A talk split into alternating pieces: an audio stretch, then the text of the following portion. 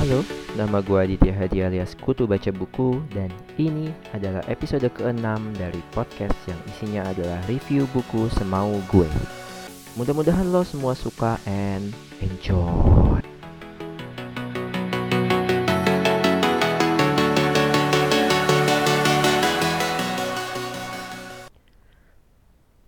Halo, apa kabar semua? Gue harap kalian semua dalam keadaan baik-baik saja. Karena kalau kalian gak baik-baik saja, nanti siapa yang bakal denger podcast gue? Hehe.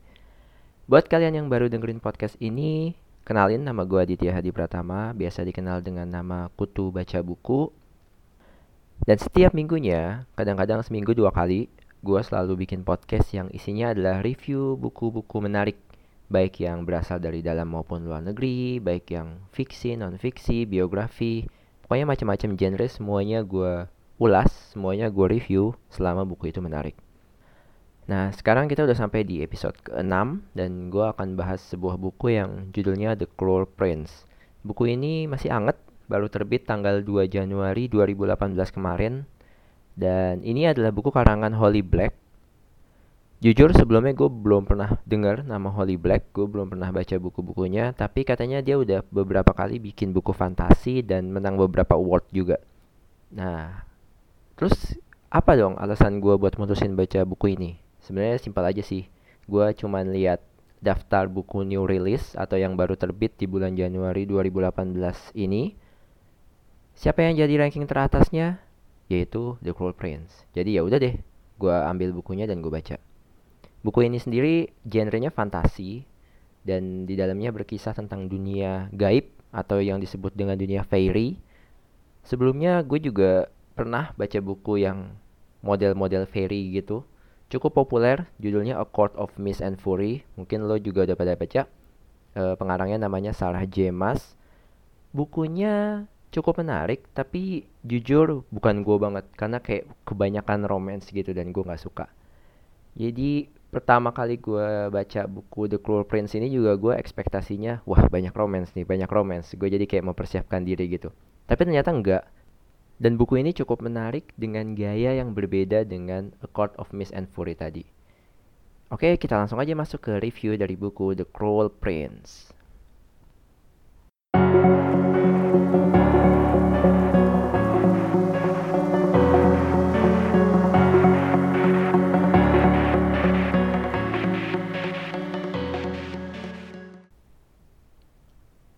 Ketika pertama kali datang ke sini, Terin, Vivi, dan saya, kami meringkuk di sebuah tempat tidur besar milik Vivi.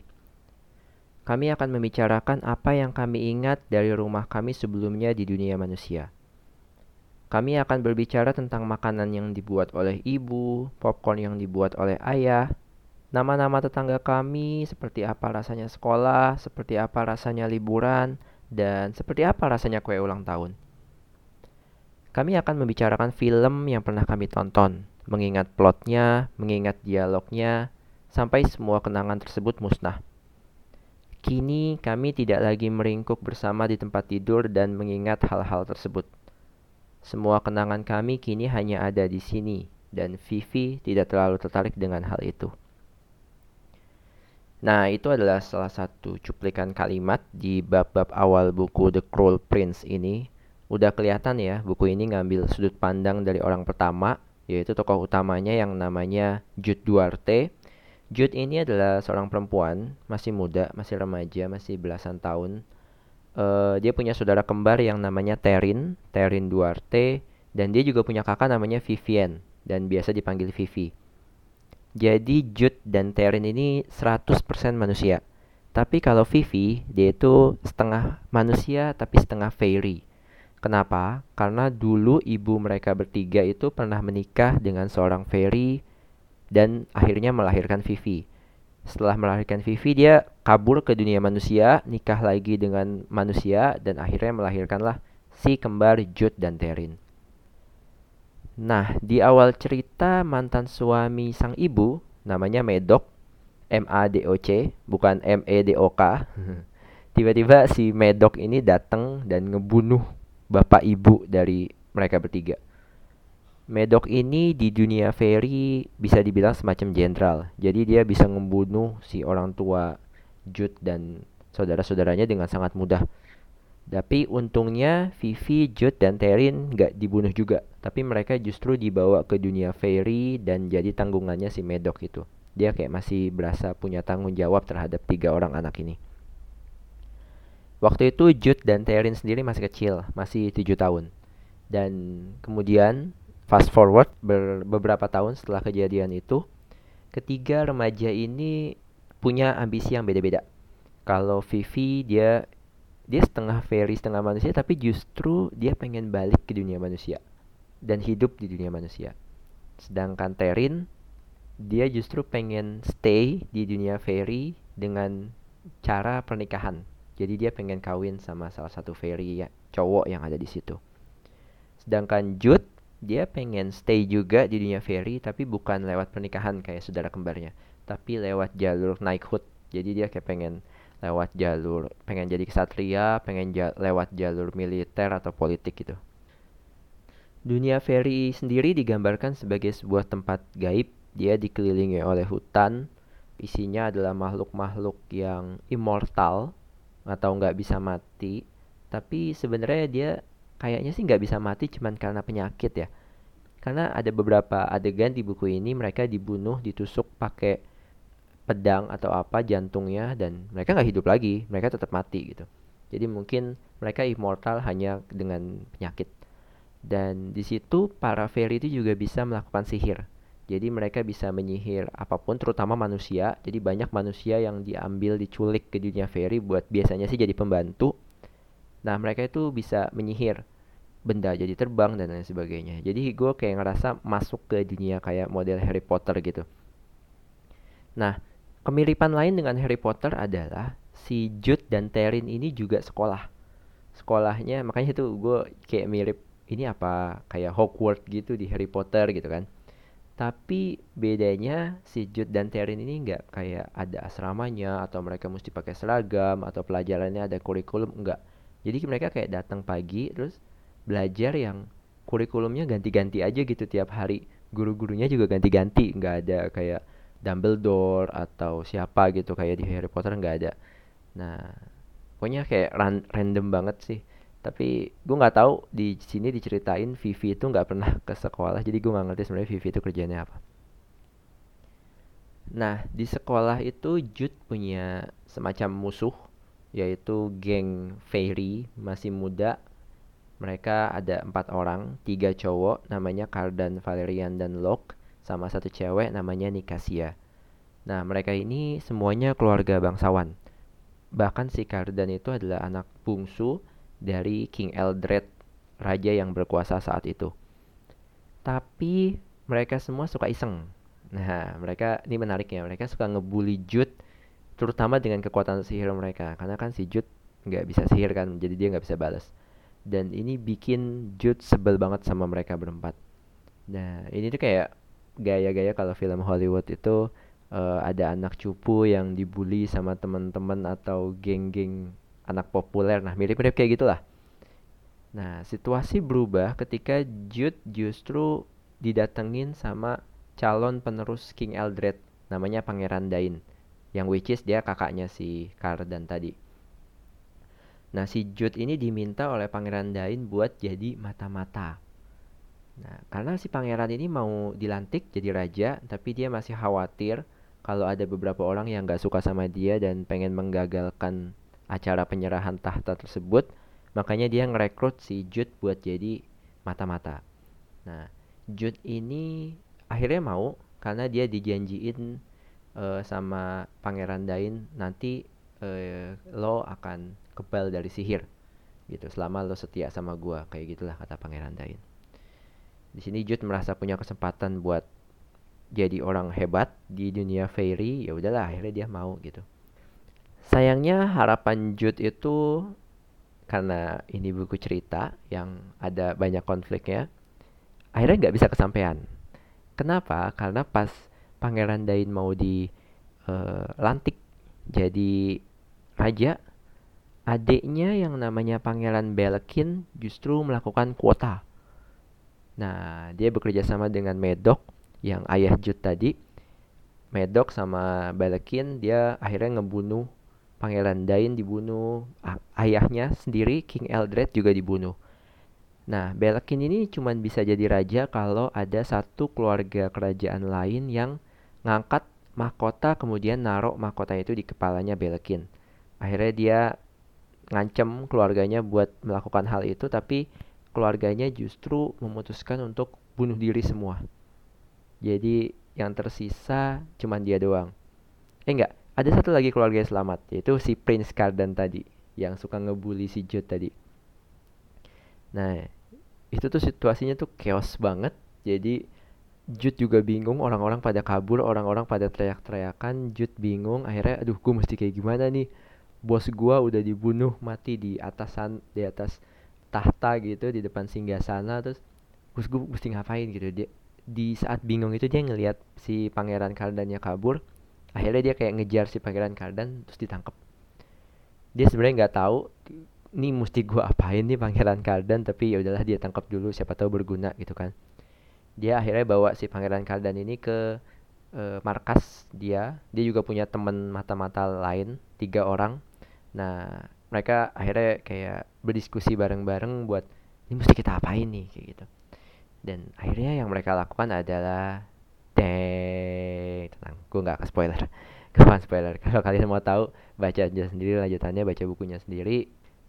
Next, gue akan jelasin review gue tentang buku The Cruel Prince ini.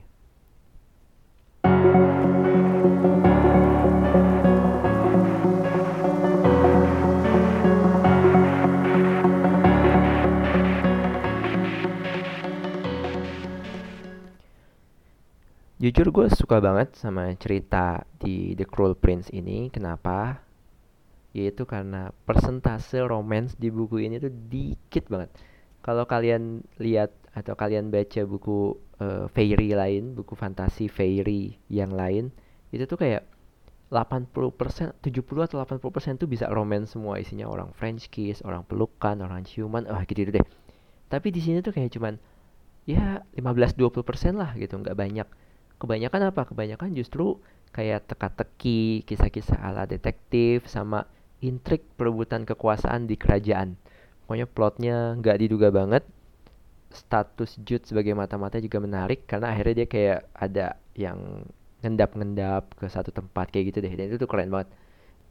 Gue lebih milih hal kayak gitu dibanding gue baca romance orang ciuman dan lain sebagainya. Dan hal yang menarik lain adalah adegan bunuh-bunuhan di buku The Cruel Prince ini tuh jelasinnya vulgar banget. Jadi kayak orang nusukin pedang ke dada musuhnya dengan sangat kuat, terus menembus ke sisi lain. Nah, itu tuh banyak banget kata-kata kayak gitu. Jadi yang banjir darah, jantung tertembus pedang, itu banyak banget di buku ini. Jadi gue kayak bayangin kalau buku ini difilmin atau dibikin serial tuh mirip-mirip kayak Game of Thrones gitu. Kayak gue nunggu banget.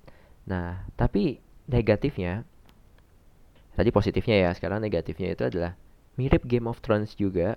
Tokoh-tokohnya tuh kayak banyak banget. Buat gue yang susah ngapalin nama itu sangat menyulitkan, karena gue akhirnya mesti kayak balik-balik lagi, ini siapa ya sebenarnya, ini kakaknya siapa, ini adiknya siapa, atau ini raja dari kerajaan mana kayak gitu. Gue gue bingung banget. Uniknya di buku The Cruel Prince ini, itu gue justru suka sama tokoh-tokoh minor dibanding tokoh-tokoh utamanya. Kayak Jude ya, si tokoh utamanya. Itu gue ngerasa Jude itu perasaannya tuh ngebingungin banget. Sebagai manusia, gue sebagai manusia, ya gue gue seratus persen manusia. Gue ngerasa aneh kenapa Jude justru pengen stay di dunia fairy, bukannya kabur lagi ke dunia manusia gitu. Padahal Vivi aja yang setengah manusia setengah fairy, dia tuh pengen banget gitu balik ke dunia manusia gitu. Kenapa Jude sama Terin justru pengen stay gitu kan. Nah, alasannya buat aduh gue pengen jadi naik, gue pengen jadi orang hebat di dunia fairy, itu kayak Gak, gak masuk akal gitu, gak make sense gitu. uh, Dia kan juga diajak gitu ya sama Madoc, sama bapaknya itu buat latih, ayo kita latihan tanding gitu. Dia gak datang juga, dia justru kayak keluyuran sama orang ciuman dan lain sebagainya. Itu gue, ah, apa sih ini sebenarnya nih, si Jude ini sebenarnya karakternya gimana, itu gue bingung banget. Dan Jude ini juga kayak digambarin orangnya kayak penakut gitu ya, sering dia galau, aduh gimana nih gue takut atau gimana gitu, nggak nggak berani-berani banget gitu. Tapi ketika ada adegan dimana dia nusukin pisau ke seorang fairy sampai fairy itu mati, dan dia tuh kayak yang uh, oke okay, dia mati, nggak kayak yang ah aku mati sih gitu.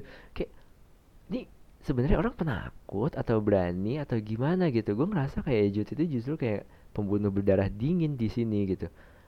Nggak nggak nggak bingung aja sih gue gitu. Nah terus ada juga Cardan tadi, Prince Cardan tadi, gue tahu sih di beberapa review kayak beberapa terutama mayoritas cewek gitu kayak wah Cardan keren banget, gue ngebayangin dia ganteng banget gitu-gitu. Oke, gue nggak bisa bayangin itu juga ya, tapi fokus gue adalah si Cardan sama teman-temannya kan getol banget ya ngebully si Jude di mana-mana, kayak ngebully. Tapi justru di, di di sekolahnya mereka selalu ngebully gitu. Tapi ada situasi di buku ini di mana Jude itu datang ke suatu pesta yang di dalamnya ada Cardan dan kawan-kawan. Harusnya kan si Cardan ya ngebully juga gitu kan. Tapi nggak dibully tuh biasa aja, kayak mereka malah party-party biasa. Come on, nih sebenarnya gimana sih karakter tokoh utamanya ini gitu. Tapi ini buku pertama ya, jadi gue kayak berharap nanti di buku kedua atau ketiga itu akan lebih jelas sih sebenarnya alasan kenapa si Jude pengen stay di dunia fairy atau Cardan kenapa kayak gitu, mungkin akan lebih jelas ya di buku-buku selanjutnya. Nah, seperti yang gue bilang tadi, justru gue tertarik sama tokoh-tokoh minor kayak Vivi gitu. Vivi di sini minor, tapi karakternya menurut gue menarik banget. Dia fairy, terus pengen banget hidup balik ke dunia manusia. Di dunia manusia dia punya pacar yang cewek juga, jadi dia tuh lesbian gitu. Dan dia pengen hidup banget hidup bareng sama pacarnya itu. Nah itu kayak oke, okay, ya lebih menarik kalau cerita ini dari sudut pandang Vivi deh gitu. Gue kayak gak ngerasa kenapa sih ini sudut pandangnya mesti dari Jude gitu kan. Terus kemudian ada lagi tokoh-tokoh lain kayak Lord Roy Band, terus sama Severin. Mereka ini adalah kayak petinggi dari kerajaan-kerajaan lain di sekitar kerajaan Fairy ini. Nah mereka tuh justru lebih menarik. Gue ketika ada adegan merekanya, gue justru wah ini Game of Thrones banget di situ gitu. Tapi ketika Jude ceritanya yang dia sama teman-teman itu, gue nggak ngerasa kayak apa sih ini kayak gitu sih. Itu sih yang bikin akhirnya gue sama buku ini gue cuma bisa kasih empat dari lima bintang. Jadi kalau lima bintang itu adalah standar Game of Thrones, nah buku ini belum sampai ke sana sih karena yang gue bilang tadi. Tapi gue bakal menanti banget kalau buku ini nanti ada yang filmin, karena gue yakin adegan-adegannya, mudah-mudahan adegan-adegannya akan sama persis dengan yang Game of Thrones itu. Jadi ada yang orang ditusuk terus darahnya muncrat dan sebagainya, mungkin akan seru gitu ya. Tapi gue punya pesan ke penulisnya, Miss Holly Black. Mudah-mudahan dia denger podcast ini. Celah siapa gue gitu ya. Tapi kalau dia dengar, please Miss Black, please please please don't add too many romance scenes in the second book and the other book. The proportion of romance and mystery and tragedy in this book is so appropriate.